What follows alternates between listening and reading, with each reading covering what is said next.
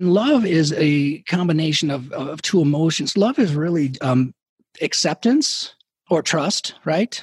maybe even um, adoration, which is like super trust. Like I don't, I trust you. I'm, you know, I adore you. When that mixes with peace or joy, when that mixes together, that's the love. That's how we can love our enemies, even right. Like we don't have to adore them, but we can certainly accept the fact that it's, it's tough to be a person right now, and we and we all screw up. When someone screws up, then we don't have to judge or condemn them right? We can acknowledge that it was a screw up because we've probably done the same thing ourselves or something like it. You can build the heart of a lion with a strong mind and spirit, because a lion's natural state is one of safety through courage, strength, and power. Hi, I'm the shepherd and pastor, Dr. Matt Hook. And I'm the shrink, Dr. Marty Fletcher. This is the show where theology meets psychology, or mental health meets spirituality. Welcome to the Shepherd and the Shrink podcast. Before we start the show, I have something to share with you. If you or someone close to you is suffering from a sense of anxiety or loneliness, the truth is, anxiety disorders are the most common mental illness, affecting 40 million adults in the United States every year alone. And according to a recent study, more than 60% of Americans report feeling lonely, left out, poorly understood, and lacking companionship. This matters a lot because loneliness is stressful enough to raise all cause mortality by up to 30%. So, I've written a free guide with 10 ways you can start to overcome anxiety and defeat your loneliness. Don't wait on positive emotions. Learn how to create them for yourself starting right now. You can grab the guide by heading over to drmartinfletcher.com. That's doctor spelled D R martinfletcher.com. Dr. Marty Fletcher here. I am the shrink of the Shepherd and the Shrink. Matt is on vacation. I want to talk to you today, tell you a little bit about myself and uh, why I am so excited about this project and why I think that it could be very valuable to you. First of all, that I came to learn that Christianity is actually a good psychology. It goes further than psychology, and this is what I discovered. But I'll, I'll let you know how I did it because I think this is a good story to tell. I've only been doing this since 2014. I have uh, four degrees, and and the more secular instruction I got, the more skeptical I got, let's say, maybe even cynical about Christianity. Other people like me who have looked away from Christianity, everyone has a worldview. The contemporary worldview in America, at least, not everywhere, is going further and further away from Christianity. Okay. And you may not know that. I did not know that. What I found was that the more I went for the things that the culture said were important. So, and by those things, I mean hedonism, for instance, or materialism. You know, even when I was successful at getting, you know, more money, things like that, I, I became more and more miserable, disillusioned. And I wasn't a psychologist, I should say that too. I wasn't trying to treat people for problems and having this many myself. Uh, this was prior to that. I was doing software and chasing lots of money and things like that. I just got to the point where I just didn't want to do it anymore. Life had lost its meaning for me and i was looking to other things. My relationships weren't that good. I was uh, kind of bitter and resentful. I didn't know it at the time but the, this was how i was this was my operating system. That's how i was operating without even knowing it. Okay so at one point i just said i can't do it anymore. So i got interested in in christianity because i knew there was something outside the world that i needed I looked into Christianity, the original faith. And before that, I'd done things like Buddhism and things like that. And Christianity is very unique. There's some similarities, but it's it's really different than the other uh, in, in the other religions. Started getting a little interested, hanging around it, trying to understand it. And at one point, um, uh, probably my lowest point, I just uh, kind of organically, I didn't belong to a church or anything like that. I just organically just cried out to God because I'd tried everything I could think of. I was at the end of Mar- Marty Fletcher. I couldn't I knew I screwed it up and I actually gave up and I said, no more me. And I cried out to God. And like nothing happened. nothing happened until two days later. And I've actually heard this story before. And every time I see it, I say, wow, maybe this is one way he, he operates. God operates on us. But, um, and then two nights later, I'm in my loft and I'm reading some scripture and uh, something changed. I got this sense of just release, relief, supernatural love is how I would I've tried to think of how to explain this, but it was a sense of just supernatural love, belonging, acceptance, and also a a real sincere apology to God that I just didn't know what I was doing. I know if I'd known better, I would have done better. I didn't. But there was this feeling of acceptance that I got from this that you know you don't you, you couldn't do it right with, without my help. And then that's repentance for me happened organically where i just kind of went to my knees and apologized. And um, it wasn't shame involved really. It was just a, a, reconciliation with god. Okay. That's the best way i can explain this. Other people had the same experience. Some people come by it a different way. This was the way i had to come by it. So after that i just had a hunger for learning and the scriptures were different for me then. At that point, I could actually understand things. Before, I didn't understand because it was just words to me. I was wringing meaning out of this stuff. So, what I want to talk to you about today is I want to talk about five ideas that changed my worldview. Because really, what we're into right now is we're into a battle of worldviews. How do we find meaning in life? The reason suicide rate is going up right now and the reason that anxiety and depression are going up is because we're losing our sense of purpose and meaning in life we're not satisfied by the material world anymore. I, when I say we, I'm talking about people you know. I treat anxiety disorders and depression right now. Anxiety is a disease of affluence. By that, I mean the more material success we get in this culture, the more we see anxiety and depression. Successful suicides are white middle class men right? Not all, but that's the high, that's the biggest group, the European descended people chasing this worldview. One of the relief that you get if you really come to the faith is that you have a whole different peace about you because you can be in the world in a different way. So I want to talk about five ideas that changed me. Oh, if you want to know what God thinks, if you're waiting for God to uh, talk to you, um, He does. There's 66 books in the canon. You can start there. He'll tell you everything you need to know and more. So that's where a lot of this came, but you will feel something different. I promise you that. So, first thing is this I need to understand sin and forgiveness and judging and repentance, all these things. They were just words to me. I, I, misunderstood them. And, you know, I'm deepening my understanding now. I thought that the whole point of Christianity was you're going to have to give up a bunch of fun stuff. Um, and then, as your reward, if you give up all this fun stuff that you're doing, that's not good for you, but it's very fun, you get to go to this place called heaven. Well, when I read the Gospels, and, the books in the canon, I uh, read it with fresh eyes. I had no theology. I was so new to it and I wasn't going to a church. I didn't even know where I would go. So I was reading it fresh. So the advantage of that was I didn't have any bad learning. Well, I didn't know much. That's a disadvantage at that point. But uh, the good thing was that I didn't have a lot of learning to, to uh, undo in that. So I thought that it was all about that. Well, what it's really about is you get to be transformed in a way that you're going to feel grateful, like who you are, just maybe not think about yourself as much probably that's what it is. Think about other people and um, lose your hatred and, and and and and so the idea isn't that god's going to smack you down if you do this fun stuff because that's called sin. What i learned is that sin is basically doesn't mean you're a bad person. Means that you're going to miss the mark. See the the word in, in greek is uh, hamartia which is also used in um, archery. So what it means is as human beings we're aiming at things and we're not like God, we're not that smart. So we aim at the wrong things or we are off in our aim.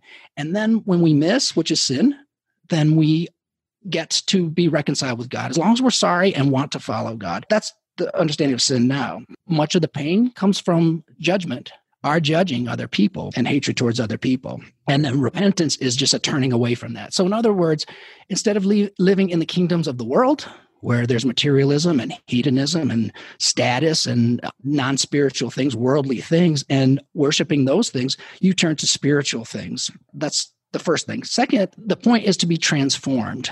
The purpose isn't to score points to get to heaven, is to become something new, to be a spiritual being. And it's an ongoing process born again took on that meaning. Born again means transformation, and it does happen like that. Your psychology is really different. Your worldview is different. Your feelings are different. I became a real different person. Now, the first thing I did was say, don't talk about this because you don't know what you're talking about. So I was kind of quiet about it and looked for some teachers about that. But I knew I was different. My family didn't really trust it that much at first. My wife's like, okay, you you'll be out of this pretty soon, probably. You know, you get into these projects or whatever like that. And then for a while there, she, there was a little bit of distrust, like, what's where did my husband go? In the end, the way, which is what Christianity is, it's a way of being, it's a way of uh, living, it's a way of thinking, it's a way of relating to people. Uh, the way bears fruit immediately. We don't have to wait for the reward later. So uh, the, the point is to be Christ like, to become Christ like. In order to be Christ like, you have to study him. So that transformation is what I'm going for. I don't really think about, you know, uh, the end times and eschatology and things like that. Those things will take care of themselves. But you should feel the immediate reward and relief of seeking God. That's the attitude that I had. And then that leads me to the next thing, walking in the spirit. They talk that's talked about a lot in the scriptures. What is it to walk in the spirit? Walking in the spirit is always knowing that you are in the presence of God and that your purpose is to seek God and to please God. And what you do there is you obey, and there is joy in obeying. There's a line in scripture, and these lines start to pop out once you've done these things and you've experienced them. You're like, oh, yeah, that's it. There's a line in scripture that says, This is the love of God, or to love God is one translation. This is to love God, is to obey his commands, and his commands are not burdensome. That's in First John. And you'll find that. I say that because our culture has colored our view of Christianity, and we tend to project things from our culture onto that. And it's not about that reward. And it's not like God is this being that punishes you like a severe authoritarian parent. It's just the relationship isn't like that. Live in the kingdom of God. Christ came to, to say, look, the kingdom is here at hand. You don't have to wait. It's right here. You can live by God's values. I'm telling you that we, the values that I'm seeing here, especially right now in America, with the judgment, the hatred, the division, those aren't kingdom values, but you can have those through uh, forgiveness and repentance and things like that. Now, by the way, psychology addresses a lot of these problems with different language and with different objectives. Psychology is important, therapy is very important. It helps with uh, symptom relief. For a radical transformation that protects you and makes you resilient uh, in, in a world full of trouble, we have to go to the higher things, which is spirituality. Okay, so that that's understanding the kingdom of God and understand that that is the major point is to live in, with kingdom values. One um, line that came out to me, I remember, and, and during that period, that gave me a lot of confidence and relief was from the book of Matthew in the Gospels. And it, it said, Come to me, all, and this is Christ speaking, come to me, all you who are weary and burdened, and I will give you rest.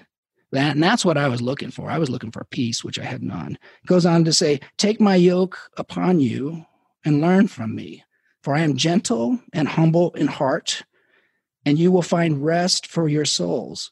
For my yoke is easy and my burden is light. And I was like, wow, that is gave me a lot of confidence and maybe I could do this because to be yoked to Christ, I mean, that's what you do with bees. You have, you know, bees yoked to each other. So they're going in the same direction, right? I was not doing that. And to think that that would give me peace and it has just as promised you have to look for it. You got to really want it. You got to really want the relationship with God. What I ask people when they say, because in therapy, I've seen lots of, you know, professing Christians and they tell me, you know, well, he's, he's not helping me. He's not looking for me or whatever. And I, when I ask them, how hard are you looking for him? Which means chasing after the kingdom values. And they usually say, not very much. So we do have some power. That's not to um, get down on anyone to say we have some, some power in this. And then and finally, I want to talk about the fruits of the spirit and the fruits of the flesh the world gives temporary seconds of pleasure sometimes is all. And those are the things that are from the flesh. Now i had believed before that oh the flesh means uh, no more fun no more fun for me. I'll do it when i'm older when i don't want these sort of things. Discipline will bring you peace. When we have control over things i want you to think about this today. When we have control over things like we can walk away from things like if you want to have that piece of cheesecake, you can have that, but you're not craving it because you're already at peace. When you're at peace, you do have control over the temptations, I guess we call them. We got to be careful with this language because so much baggage with this language. Um, I believe that um, the way, which is following the, the, kingdom values uh, and living in the kingdom of God, I believe it's good at the beginning, in the middle, and it's going to be great at the end. So the, the works of the flesh are in Galatians. And listen to this and imagine do you see these? You know, reflect on this. Is this what you're seeing? Immorality, plenty of that, right? Impurity, sensuality that's all over that's big in the news right now i don't want to go into that but about how that's being sold is that the promise of peace and satisfaction is going to come from sensuality idolatry is just what are you worshiping what are you praising right now because everybody's worshiping something. Everybody's praising something. You'll know because it'll be that thing that you think about all the time and that you have faith in it delivering you and giving you that satisfaction. It might be, I need that promotion, then I can be at peace. You know, then I can be satisfied. It might be, you know, more money. It might be, um, I got to get out of this marriage, something like that, right? That's idolatry. What are you worshiping? There are other things, sorcery, uh, fits of anger. That was a big one for me. I get angry at stuff now still. Divisions, envy, drunkenness. I say that to say this. Now, when we look at the fruits of the Spirit, this is the payoff that you can have today. You can start to get these things today. The fruits of the Spirit, love, that's really what people are chasing, aren't, aren't they? You know, they, they think that if someone loves them, they're going to feel better or something like that. Really, what they want to do is learn to love, and then they'll feel it. But they want love, joy, peace. That's a big one. When I see patients, oftentimes they don't know what they want, they just know they're suffering. So I will say, um, you know, what is it that you want? They say, I don't know. And then I'll go, well, what do you want to feel then? Because you're really here because you're suffering, and that's feeling. When we get down to it, it gets down to they want peace. And by peace, they I mean this. Can I just get the worrying to stop? Can I get stop uh, all that the self conscious, the shame, the you know, just so I can just relax, so I can get that feeling that I'm okay and that tomorrow's going to be okay too. I'm going to be fine. They want peace. That's a fruit of the Holy Spirit. Patience, kindness, goodness, uh, faithfulness, um, gentleness, um, and self control. Now, I'll go through those again to say, here's how you'll test the spirit. Okay. I'll listen to a teacher if I see these things. If I have somebody saying the right words, but they're not showing me patience, they're irritable, or um, they don't have self control, and kindness, then I just assume that they're not going to be a good teacher for me. I'm going to look for someone who has the Holy Spirit these are fruits of the Holy Spirit. That's the list I have right now. What I'm hoping to do in this podcast is uh, get you on board talking to us and being a part of this so you can actually walk that path, so you can live in the kingdom of God instead of the kingdoms of the world. And what you'll find is this you're, um, well, I don't know what it'll be like for you, but I'll tell you what it was like for me. All of my addictions were gone. Okay. My self consciousness was gone because I had lots of anxiety back then, compared myself to others. The hardest part was forgiving. And if you really look at Christ, he wasn't really, he didn't come to warn you about hell. Not so much. I mean, people will maybe argue theology with me. I'm not going to get involved with it. I'm a psychologist. I'm looking at like this. How does it cause suffering? What do I understand his purpose was? he came down to talk about a couple things that were really important to him. He didn't talk too much about the drunkenness and stuff like that, although, you know, we know it's an issue. What he talked about was forgiveness. And how do you love everybody? Right? Which, and love is a combination of, of two emotions. Love is really um, acceptance or trust, right? maybe even um, adoration, which is like super trust. Like, I don't I trust you. I'm, you know, I adore you. When that mixes with peace or joy, when that mixes together, that's the love. That's how we can love our enemies, even, right? Like, we don't have to adore them, but we can certainly accept the fact that it's tough to be a person right now, and we and we all screw up. When someone screws up, then we don't have to judge or condemn them, right? We can acknowledge that it was a screw up because we'd probably done the same thing ourselves or something like it. But Christ taught about forgiving everybody and loving your enemies. It, it's really simple to understand. He got this thing drilled right down to the essence of things. Really, really hard to do without practice right? It was hard for me to forgive. Some people it took years, and I had to pray. I said, I don't know how to do this. I don't know how to stop hating this person who hurt me there's some ways you can do that. I mean, first of all, um, be forgiven yourself, which means you better acknowledge that you've probably done that thing that you're decrying, right? The thing that you're judging someone else for and hating them for. You've probably done it to somebody.